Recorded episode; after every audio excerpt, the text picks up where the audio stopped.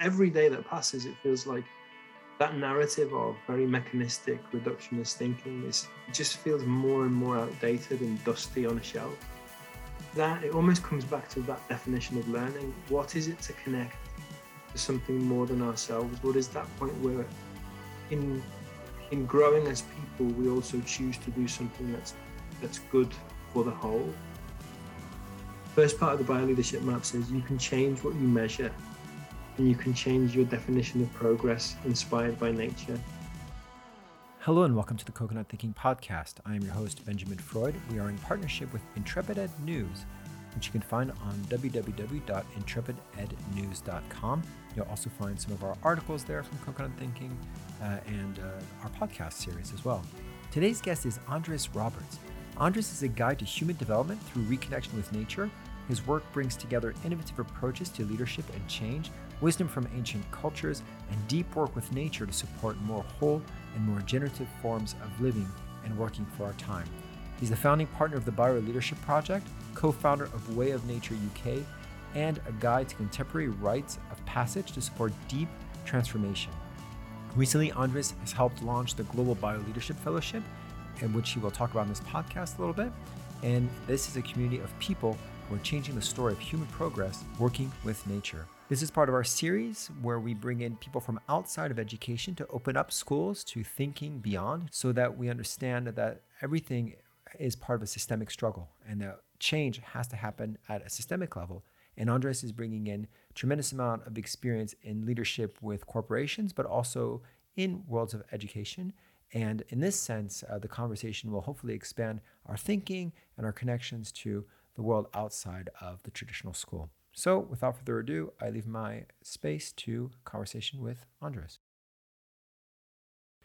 Well, hi, Andres. Thanks so much for being on our podcast. We're really interested in uh, some of the work you do um, and learning more about it, and, and also getting your views about how the Earth is moving forward, how we, uh, as uh, one of the species on the planet, is moving forward, and, and how we can face some of the challenges, um, especially with uh, COP26 coming up and the IPCC report and and everything that you guys are doing with the fellowship. So I'll, I'll open it up to who are you, what are your passions, and how do you try to make a difference? Great, thanks, Benjamin. It's it's really nice to join the podcast, and um, um, yeah, some important, interesting stuff happening in the world uh, to talk about. Um, my name is is Andres Roberts, and I am the founder of uh, something called the Bio Leadership Project, which at heart says there is a conventional business as usual story of of human progress of growth that is at the root cause of so many of the problems that we're trying to put right in the world today. And explicitly we're saying well you know if you look to a healthy natural system and if you look to nature there are many aspects of it that suggest we can grow healthy vibrant sustainable thriving systems. So how can we do more of that for humanity by reconnecting with nature and, and through that of course taking care of nature and our planet. That's that's the heart of my work. Many of the people who listen to us are in education but uh, as uh, as we talked a little bit about before before we hit record we'd like to take the conversation beyond education to see the connections there. I'll ask you the question that i ask every guest um, and we'd love to hear your perspective. How do you define learning? Yeah it's it's a it's such a, a wonderful broad uh, term isn't it? I think for me there's a starting point which is about positive development. How do we grow as people, as society, in useful ways?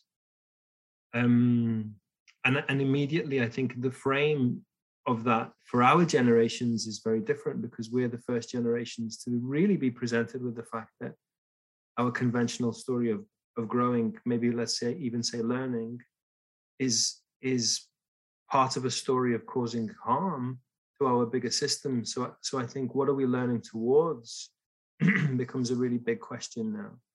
And I think for me, there's something else around how learning is about what we're learning about, but also how we're learning. And a lot of my work takes me into organizations, it takes me into communities, it takes me into um, spaces where we're trying to influence systems, whether it's a financial system or an urban system or a or a social system. And it's th- that's the space where I think real learning happens when, as people, we start to ask questions of not just what are we trying to change here, but how are we trying to work together to change it? And, and learning is an ongoing, evolving social process for me in, in that context. And one of the things that we've talked about recently with our last, uh, I think, a few guests has been Carol Sanford and uh, Daniel Christian Wahl, and uh, talking about this idea of living systems and, and regeneration, about building capacity within the living system and not seeing humans at the center, really, and, and, and just, just working within that system. Tell us a little bit about your work with the Bioleadership Project and, and how you um, uh, uh, work with those systems, how, how, you, how you try to make uh, thinking change, how, how you try to move thinking towards um, uh, the direction in which hopefully um, you know we, we could go to, to, to resolve some of the issues that we that we might have. The starting point is to say a lot of the way that we've developed the world, and I think it starts in education and it follows through in in human development, in businesses, in academic context, and so on, uh, um, and then through professional lives. I, I feel like um, there's this idea of constant growth. It's at the heart of it, like constantly make it bigger, do it better. Well, do it better in a in a kind of maximizing way. Make it go faster. Um, there's a really interesting project called the Great Acceleration Project that charts the rate of change, the rate of, of um, acceleration in so many factors human, social, but also um, um, geological, you know, and, and things like, uh, okay, we're, we're building more dams, we're using more paper, we're communicating more. It's things have got exponentially faster over the last 60, 70 years. So, so there's a story of growing faster there's a story of um, competing, of uh, you know seeing exam tables and then results tables and then profit tables and then growth tables, and we've become very uh, siloed and individualistic in how we move through life. I think. Um, and then there are other stories. There's a story I think of this of disconnection, of cultivating, of living a worldview in which we feel that as individuals we are separate to each other we are separate to nature perhaps in within ourselves we've even become disconnected from the whole of ourselves. So so that that's i find it a helpful starting point because it's almost like that's what's brought us to this point. That's what's brought us to this point. Now what if we could define human growth, progress, learning, innovation, all of these broad terms through a different set of qualities. And so, um, to bring it back to the system question that you asked, in nature, a healthy system operates through a process of, of optimization rather than maximization. That means you recognize that there are different aspects of the system, different parts, but those parts are in relationship with each other and those parts help each other stay in a healthy shape. So they're constantly growing and they are competing. But a magical thing about a, healthy natural system is that the system keeps itself in healthy shape. in nature, if anything maximizes, so if any one part of a system maximizes, effectively it becomes like a cancer. It just sort of um, uh, grows, takes over the system, and then the whole system will collapse the way and then you know there are deeper aspects like for example that that aspect of um well uh, extraction is something i didn't mention you know i think we've i think we've also cultivated a worldview of, of extraction and consumption and disposal in straight lines we don't have it inside of us anymore that things happen in cycles um so so bioleadership is about saying how can we rekindle that sense of life as living systems? How do we put energy into relationships as much as end goals? How do we rekindle that sense of circularity of things happening in cycles? But also, how do we rekindle a sense of um, being connected, um, carrying a worldview of uh, being interconnected with other people, with other parts of life, with with nature itself. And what's amazing for me is that maybe even four years ago, when I set up um, the Bioleadership Project, or when you know when a few of us came together to start to grow it. Um, all of that might still have sounded quite wacky and esoteric and woo-woo, you know, it comes up every now and again. But now, all of a sudden, people are going, yeah, of, of course we should be working with nature. Of course we should be working with principles of sustaining life. Um, and every day that passes, it feels like that narrative of very mechanistic reductionist thinking is it just feels more and more outdated and dusty on a shelf. Um, and, and doing it with life, with nature, feels really creative, necessary, urgent, um, and absolutely critical for, for our times. And what do you think shifted? I mean, it would be easy to say COVID shifted everything, and I'm sure that's been part of it. But the hole in the ozone layer was something people talked about decades ago. That seems to be at least a little bit of a better shape. But what has shifted so that people are more willing to embrace uh, more of a quantum view rather than this, you know, deterministic, mechanistic view of the world? It, it, it takes more than seeing news reports of the planet's burning. What what's changed in your mind? It's so true because the, the science has been there for a long time. Um, you know, the IPCC reports, as you say, every time they're more pressing and urgent. But um, those facts have been there for a while. The science has been there for a while. I suppose an aspect of it is yes, you know, probably it was the IPCC report before this one that said 95% of scientists are in agreement that climate change is, is human made. Um, I I I feel like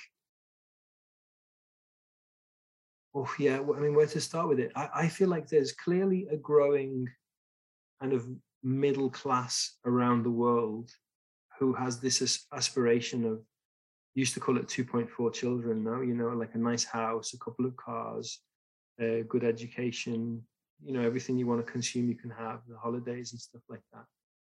That's obviously sort of very far reaching and, and a way of being in the world but i feel like there's a category like like so many people feel like that's not the root of meaning like so many people feel like a dissonance between the way we're going about in the world and the impact that we're having on the world and i think people are starting to recognize so if you combine that with the science you combine that with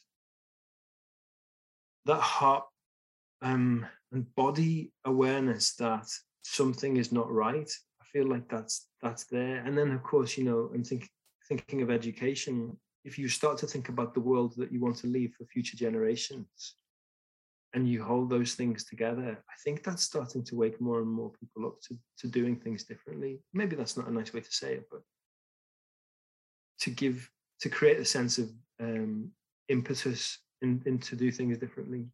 And what, what you're making me think, and what the, the themes that uh, come into my mind, and maybe it's because once you see them, you kind of recognize the pattern, or, or you just notice them more.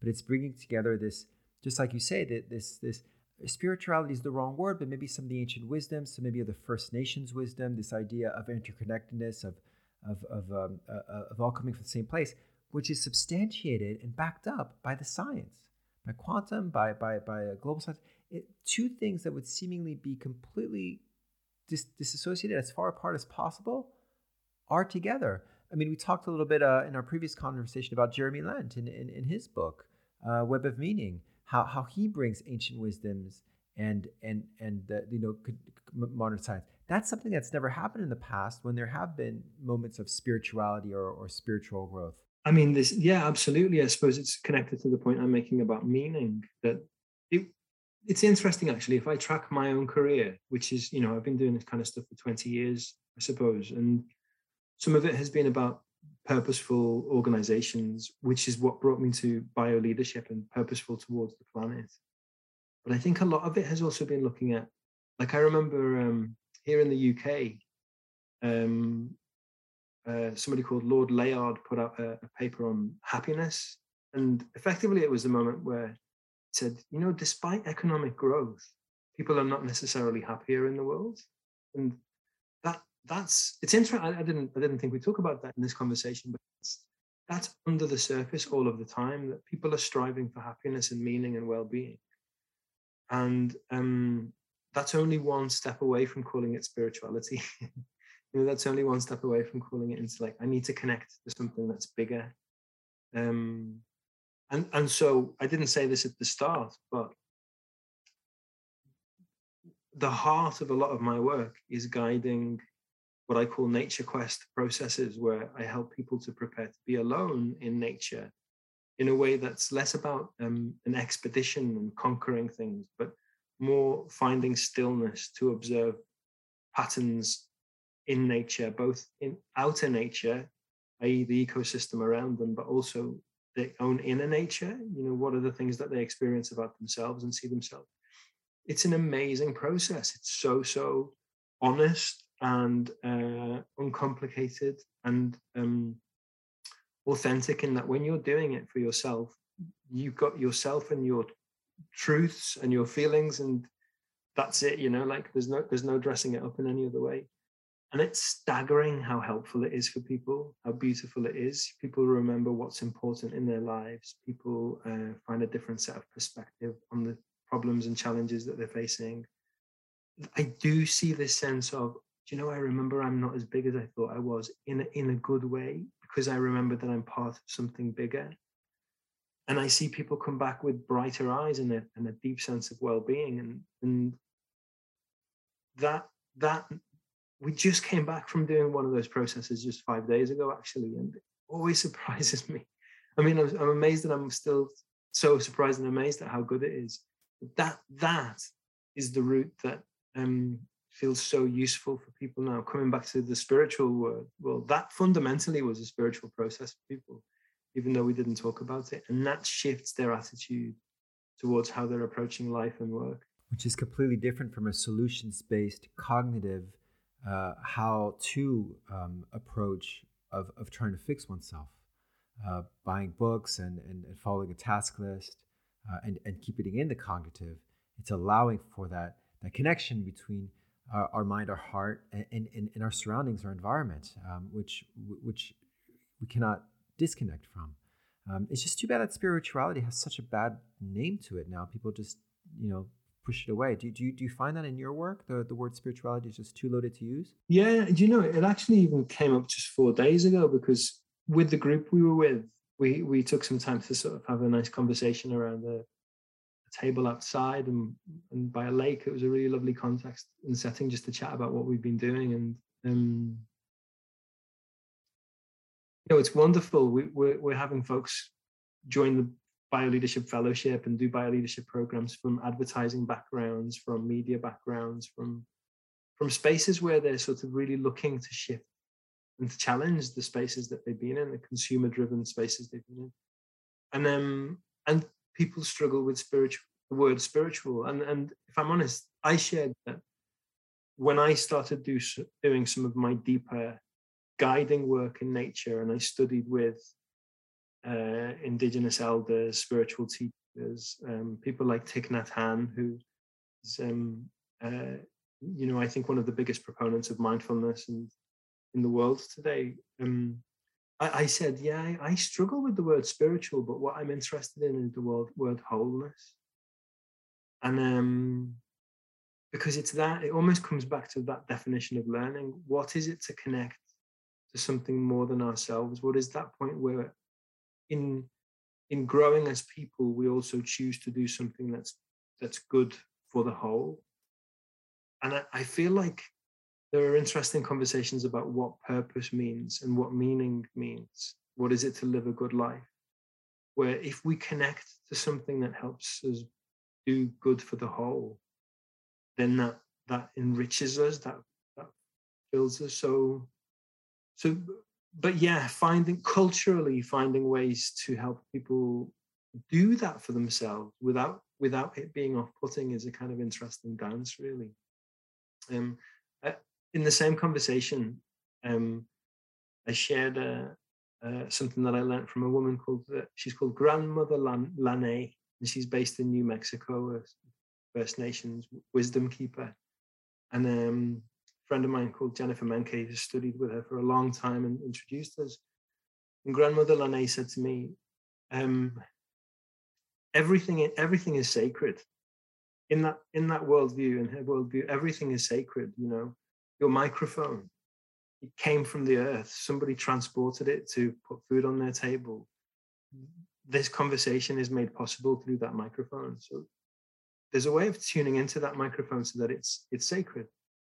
Um, oh, spiritual is the moment that we remember that. Spiritual is the moment when we remember something is special. Simple as that. Uh, religion is when something is prescribed to do it. And she said, that's not what we want.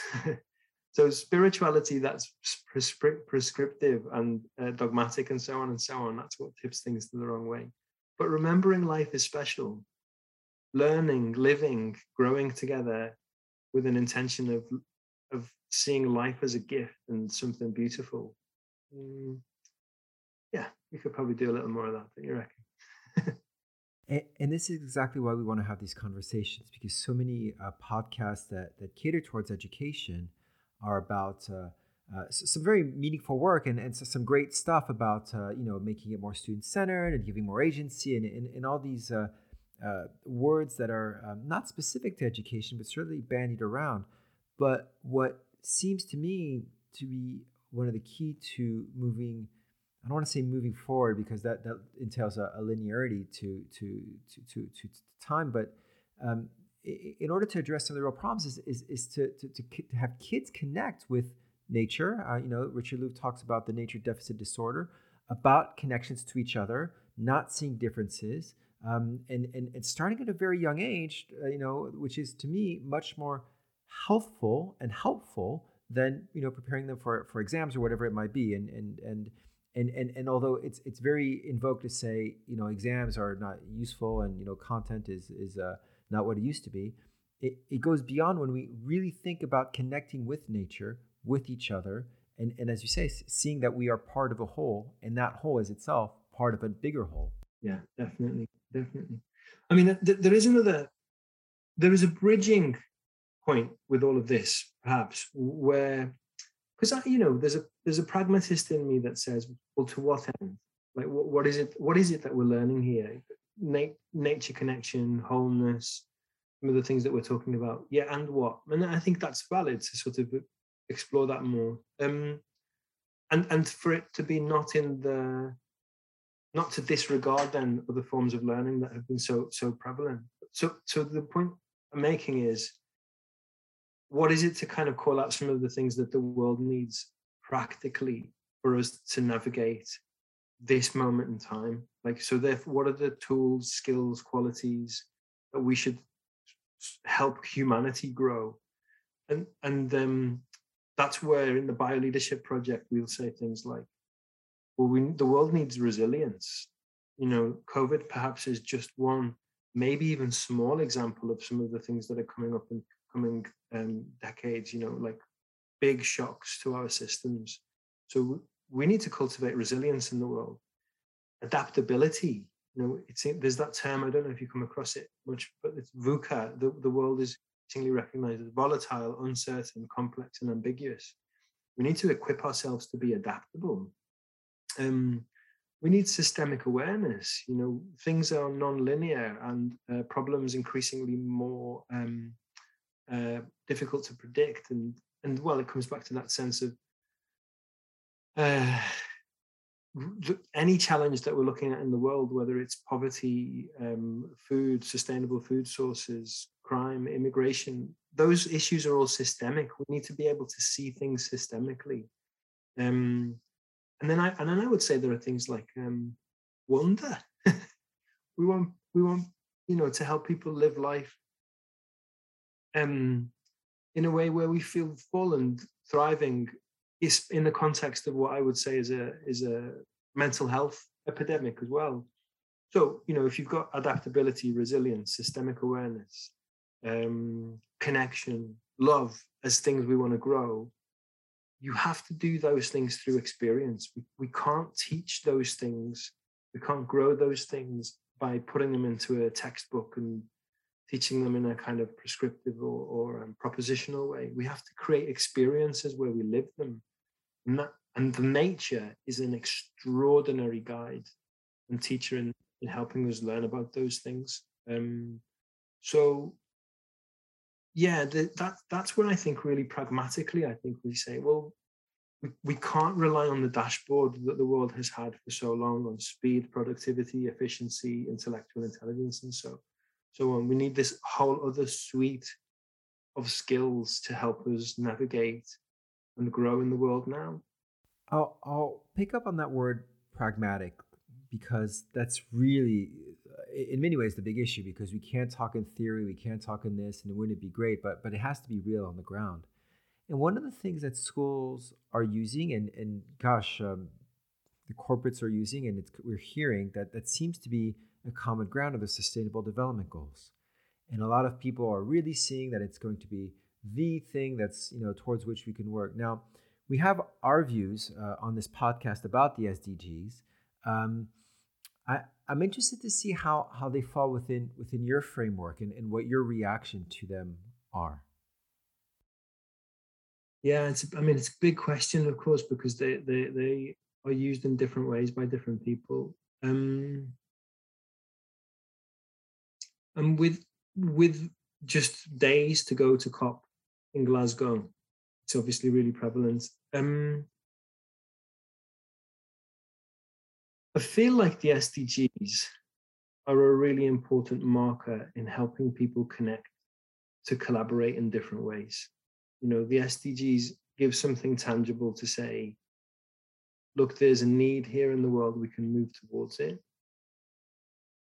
um i feel like they're limited in the sense that they can be interpreted in a very siloed way uh, because the nature of these challenges as i said before you know whether it's poverty food health um, they're systemic.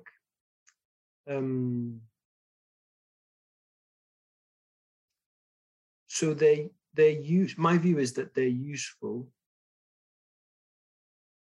and it's about the creativity that people bring to collaborating and working with each other in different ways to move towards them. And i and i think probably they are the, metaphor that comes to mind is uh, pace setters. You know like if you were to be running a, a race and you've got someone who, who's showing you the tempo that you should be going at they're a little bit like that, but in a way we need we need people to do even more to go even beyond. And and then the, the other the other thing that comes to mind is it's a quote that I often use actually. Um, Christiana Figueres, who of course was so instrumental in helping the Paris Agreement and and the definition of so many of those SDGs.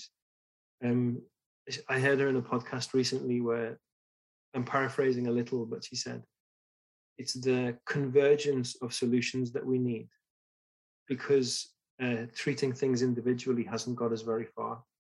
I.e., if we just carry on working in silos towards single goals, then that that's not going to be enough. We need ways to sort of collate goals together or collate action and and work more systemically.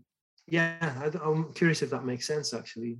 Uh, it does make sense, and and the seventeenth one pretty much is that, right? To bring everything together, uh, or something like that, and and, and it does provide a, a safe enough place uh, to get people to, to to come together. I mean, that, that's that's a lot of what what you know what, what we say on, on on this podcast and our blogs. It's an anchor. Uh, it's a safe place because if you start to talk to people about regeneration and about quantum views, you just lost them. They're gone, um, and so uh, we, we kind of use this this um, this this story of, of, of, what the Buddha said is that uh, you know if you want to cross the river to to the island of enlightenment, you use a raft. But once you get to the river to the to the to the island, you lose the raft, and and so it, it helps us move in the right direction. But then um, you know the fact that that only three of them have anything to do with with with nature. Uh, the rest are very anthropocentric.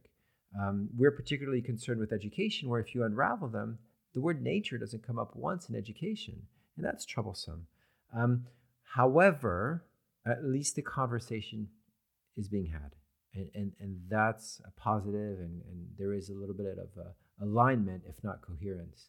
Uh, in the direction. Yeah, that feels right to me. That metaphor of the raft is really useful, and and I also feel like uh, there's something about the, the point it's i mean we're having lots of conversations at the moment and, and we ourselves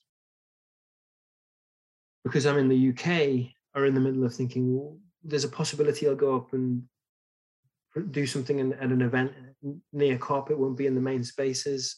Um, and you ask yourself, what what change can we do? What can we do differently? What really will emerge from from COP? And some people neutrally would say, well, it's only about some set, it's only about a certain level of conversation that's happening at COP. What really what there's a lot of energy around it, but what what will happen differently? And so for me, it feels like if COP is a really big big ship, there are so many other rafts around it.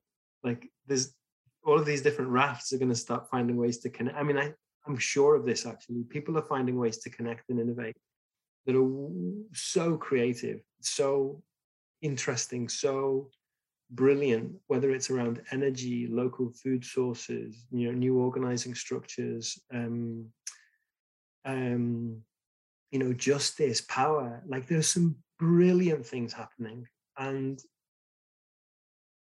yeah, it's not about the big ship. It's helping. It's and it's changing the, the waves. But there are so many other good things going on, and that's where we want to put a lot of energy as well. And as you said, it's a system, right? Everything's connected. Uh, struggles for energy, struggles for food, they're all the same. T- tell us specifically about the BioLeadership Project and what it is that you guys set out to do, what it is that you guys have achieved, uh, who's part of it, who can be part of it. Um, just, just your story. Right. Yeah. Well, a little like the metaphor of these rafts, actually. Um, you know, the starting premise is that's there's that story of leadership. There's a story, a narrative of human pro. I mean, leadership in the broadest sense possible. I definitely don't mean a sort of a, a heroic individual charging ahead, being followed by others. I mean, how do we lead society? How do we lead humanity? And and how do we change the story of that form of leadership so that it's fit for a world we want to live in and world for future generations and our and life on planet so um the model interestingly is is what we say is that it's actually the intention and what is emerging more and more every day is it's an ecosystem of people and project demonstrating new ways of working in that way or working towards that way of working. Um, and it, you know, if if my mental image of it genuinely is like the mycelium, that lovely um, sort of network of threads connecting nutrients and information beneath the soil of the forest. It's it's like a human mycelium where people can carry questions and challenges and can help each other in different ways.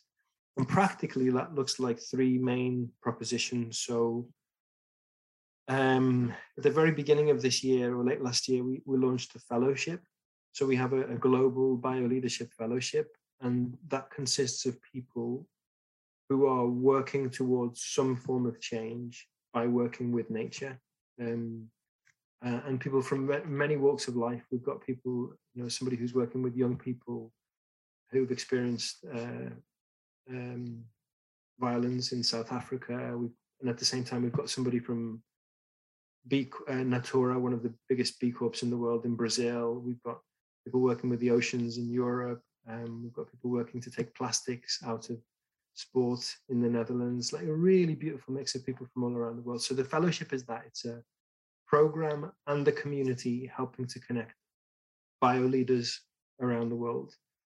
Then the second thing that we do is we work with um, specifically systems change projects. So we're saying, how can we approach a field or a sector and help change happen in that space by working more deeply with nature and, and what we call bioleadership. So one of the systems projects that we're working on at the moment is actually on the field of organizational development and leadership. We're saying, what are the how can we help the people who are developing leaders and giving advice to organizations? How can we help them to take more of a stand for the earth? And that's kind of quite cool. It feels like a sort of social lab and a series of gatherings and events and conversations and roundtables with interesting people. Um, and more and more, it will include the immersions in nature. Uh, we've got one of those happening in the design space coming up soon as well.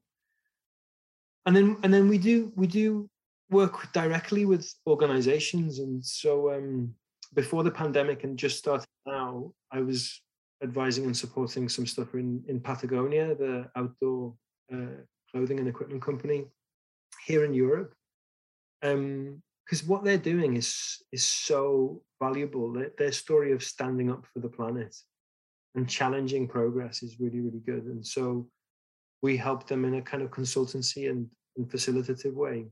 But the reason I mention that is because for me, there's something about if we can help another 10 organizations be like Patagonia in the next two, three years, or if we can inspire another 50 organizations be like Patagonia, then that's part of the ecosystem. It's this web of people not questioning this work, but you know, carrying it on their heart and their sleeves and really going out and changing things.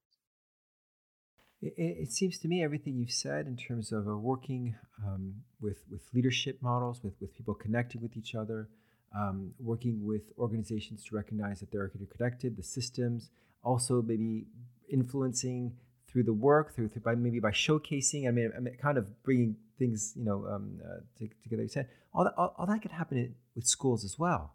Having students take on that leadership piece, having school leaders, teachers uh, connecting within schools throughout the world, um, influence each other. It, it's a, it's a model that is really flexible and can itself spill over into into many other areas across across the age. It, it's not exclusive to to the to to the world of adults. By by no means, absolutely, absolutely. I mean, there are two there are two things actually that come to mind again. To to a little practical, we we've got a thing called the bio leadership map that says that there are different kinds of stories of how people are changing things with nature, and you could apply this to education. You know, so first part of the bio leadership map says you can change what you measure and you can change your definition of progress inspired by nature. So if it's not maximization, if it's not being the best at technical subjects alone, like what would your measure of success be really connected to nature and to life? That's one part of the story. Another story is um, we can change our organizing structures um, inspired by nature. So it doesn't have to be hierarchies where we put the emphasis on knowledge at the top and implicitly there's a lot of power there as well isn't there so it doesn't have to be a hierarchy it can be a network a connected network that organizes through different principles where information knowledge inspiration are exchanged in different ways. We can learn about that. There's another story which is about um, we can work more like ecosystems you know? We can see ourselves not just as standalone institutions or organizations, we can connect with other kinds of organization and collaborate in more dynamic ways inspired by nature. Um, I mean, the more you look into nature, the more you see that that's that prominent organizing principle. Everything is interconnecting with everything else all of the time. We're so far away from that as human systems, of course. Um, you can be regenerative, is the fourth story. You can give back rather than just take. And the last one is you can cultivate cultures of connection um, and you feel it you and i've come across um, stories of schools don't ask me which one now but i've had people say yeah i know of a school who's doing this where the work that is happening is at that worldview level to support that sense of yeah we're part of something bigger here and we're part of nature as well. I think all of those things could happen more and more in education. And we do as well uh, and uh, we think that just like you're saying that a lot of people are looking uh, for meaning and purpose for themselves and and as we build the capacity of people to find their place within the greater meaning and purpose of the earth and, and, and of the, the living system of which we are part, um, they, they, they want that for their kids. And they, they want their kids to, to, to thrive in that kind of system rather than in the, the, the, the meritocratic you know torture treadmill that is um, that is you know work hard at school work hard at university work hard at work and then retire um, completely disconnected um, I, am going to ask you what, what's on your mind. Uh, it's a little bit like the etc. section. Uh, what are some of the things you're looking forward to? What are the s- things that you are still, you know, bringing coming together in your head? Uh, what are you thinking uh, for for yourself in the near and uh, maybe not so near future? what a great question what am I thinking? I'm really excited about our fellowship. You know, we we advertised recently that the second cohort will start in in March next year, and we're already seeing amazing. I mean, I'm getting so much um, joy and inspiration from seeing people from all around the world connect and say, "Yes, I'm ready to do more with nature." Um, so I have to say that that's I'm, I'm really enjoying a moment of seeing that manifest and, and grow. Um, I'm really enjoying thinking about uh, more physical events. For me, you know, someone who I call it the well. My my well and the well that I help others with is is the experience of going deeply into nature and listening. And with the pandemic, of course, that was very difficult to do. But there's going to be so much more of that um, next year. Um, and I'm really enjoying seeing and learning that this now is a movement. It's not just sort of something that I was carrying in my head and other people around the world are carrying in their head, but the team that I work with, conversations like this, it feels like we're really connecting threads and um, really doesn't feel hard to wake up in the morning and keep going. Uh, it just really feels like collectively we're doing something really needed and special and um, I'm I'm positive at the same time I'm a realist and I think we've got some really tough times ahead as humanity. It's I think it's too too late to slow or turn the boat around. We just have to carry consciousness, wonder, beauty, love, resilience, care with us and with into our next generations to help them move through it. But we've got to get ready, and that's what really I get a lot of energy from thinking I'm helping that. That's absolutely beautiful, and um, and you you give me like you know you make my my chest feel tight by saying that. I mean that's passing it on to the to the next generations and, and preparing them and equipping them as as, as best we can. Um, I'll, I'll ask you one very last question um, as we try to build up our library and and uh, pump others for ideas of what they're reading. Uh, what what are you reading right now? I'm, I'm slowly. I'm reading um, the Ministry of the Future by Kim Stanley Robinson, which is coming up a lot. And I have to say, it's uh, absolutely fascinating because it's a, a, forecasting of the world in the coming 10 to 20, sort, sort, sort of 25 years and the imagination to think of, but at the same time, the possibility of so many of the things that he talks about and the reality connected with what I've just said of like what we might see in the world, it feels really useful um, uh, so I'm, I'm, reading that at the moment. I'm going back to some old Taoist texts. Um, Taoism is something that I found really, really helpful. Um, there's something else. I always end up reading two or three things at the same time. There's something lighter I'm reading, and I can't, I can't quite remember what it is now. I'll have to go back to my to my little stack on the desk, but I'll leave it with, with you know. Beautiful. Thank you. Listen, Andres, thank you so much for your time. I really appreciate you uh, you contributing and uh, and all your thoughts and uh, and words of inspiration. Oh, thank you. Thanks for the invitation, and um, yeah, looking forward to staying connected. You've been listening to the Coconut Thinking podcast. I'm your host Benjamin Freud. If you like us, subscribe, leave us five stars, and check out Intrepid Ed News on www.intrepidednews.com. There's some great articles there, um, including from Coconut Thinking. And our blog is on www.coconut-thinking.design. You can also follow us on LinkedIn, leave a comment, reach out to us. We love hearing from you. We love engaging in conversation um, and opening up doors to, again, the systemic view of the world. Again, it's the Coconut Thinking podcast. We look forward to having you here soon. Next time, uh, we will talk about Zen leadership, uh, which will complement uh, this podcast with Andres Roberts on bio leadership. See you soon.